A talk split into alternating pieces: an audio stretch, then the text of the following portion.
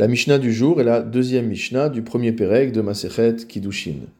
Nous allons parler dans cette Mishnah du Eved Ivri, c'est-à-dire de l'esclave hébreu. Le Rav Kiati nous explique qu'il y a trois types d'esclaves hébreux. Le premier, c'est une personne qui, en raison de sa situation financière, est obligée de se vendre comme esclave et il se vend à un autre juif. Le deuxième cas, c'est un cas similaire, sauf que le juif se vend comme esclave à un non-juif. Le troisième cas, c'est le cas d'une personne qui a commis un vol et qui n'a pas d'argent pour rembourser son vol. Dans ce cas-là, c'est le Bet Din qui va vendre cette personne comme esclave, de manière à ce que, grâce à son travail, elle puisse rembourser le montant de son vol. Notre Mishnah va s'intéresser à la manière dont on peut acquérir un esclave hébreu et de la manière également dont cet esclave hébreu va sortir de sa situation d'esclavage. Evet ivri nikne bekesef ou bishtar. Un Evet ivri, un esclave hébreu, peut être acquis soit par de l'argent, soit par un acte, par un document sur lequel il va écrire par exemple à son maître Je suis, je, te suis acquis comme esclave. Ou alors, s'il s'agit du Beddin, c'est le Beddin qui va écrire un acte sur lequel il sera écrit Un tel est acquis comme esclave à un tel. Vekone et atzmo, et motamo il s'acquiert lui-même, c'est-à-dire qu'il reprend sa liberté, bachanim, grâce aux années. C'est-à-dire qu'après six années de servitude, il va sortir en liberté, et cela est valable spécifiquement pour l'esclave qui a été vendu par le Betzdin. S'il s'agit d'une personne qui s'est vendue elle-même comme esclave, elle peut travailler pendant une durée supérieure à six ans.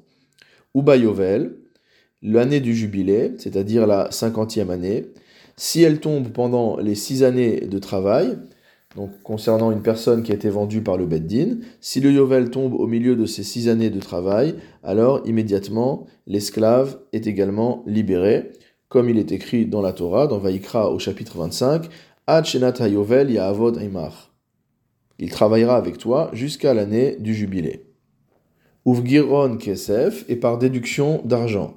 C'est-à-dire que si un esclave a été vendu pendant une durée déterminée en échange du remboursement euh, d'un vol, par exemple, qui avait telle valeur, ou alors au contraire, euh, si lui-même s'est vendu euh, pour telle somme, alors on va faire un calcul et on va considérer que chaque année vaudra une fraction proportionnelle de la dette qui a été encourue. Si par exemple une personne s'est vendue parce qu'elle devait 60 euh, dinars et qu'elle s'est vendue pour une durée de 6 ans, ça veut dire que chaque année va euh, être, le travail de chaque année va correspondre au remboursement d'une somme de 10 dinars.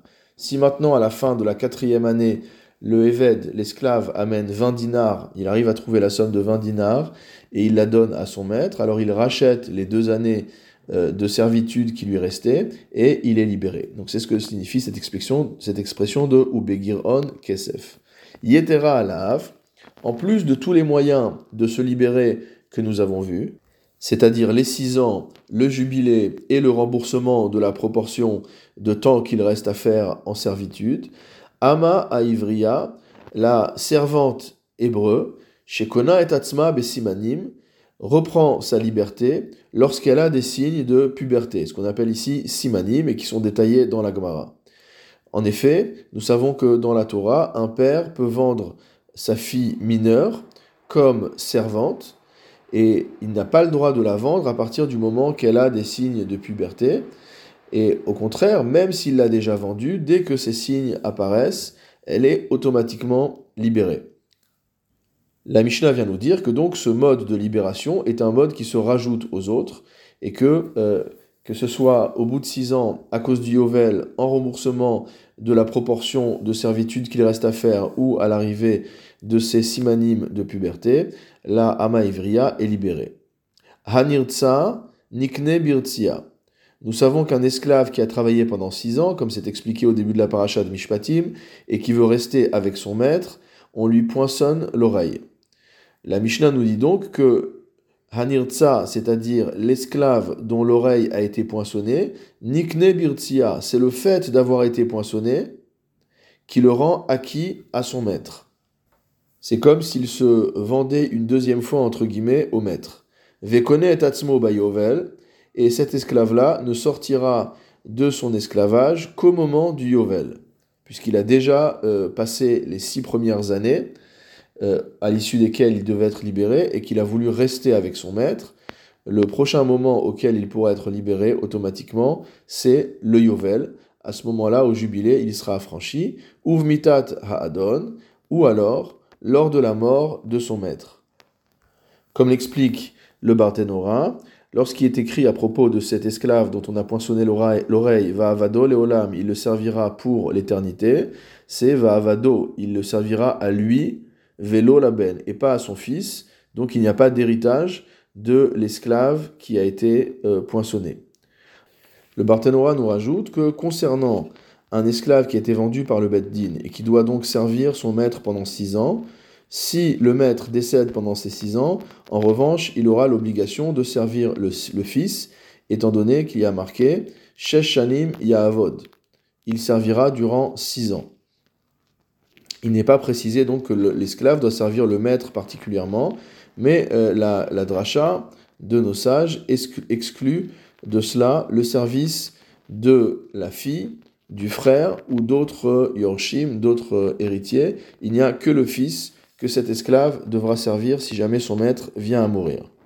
Dernière précision, la servante hébreu également, la Hama Ivria, est également libérée lors de la mort du maître, étant donné qu'on a appris la libération à la mort du maître pour l'esclave qui a été poinçonné, dont l'oreille a été percée, et à son propos, il est écrit Ve'af la tu feras la même chose pour ta servante. On apprend donc que ce din qui est explicité par la Torah concernant l'esclave dont on a poinçonné l'oreille s'applique également à la servante.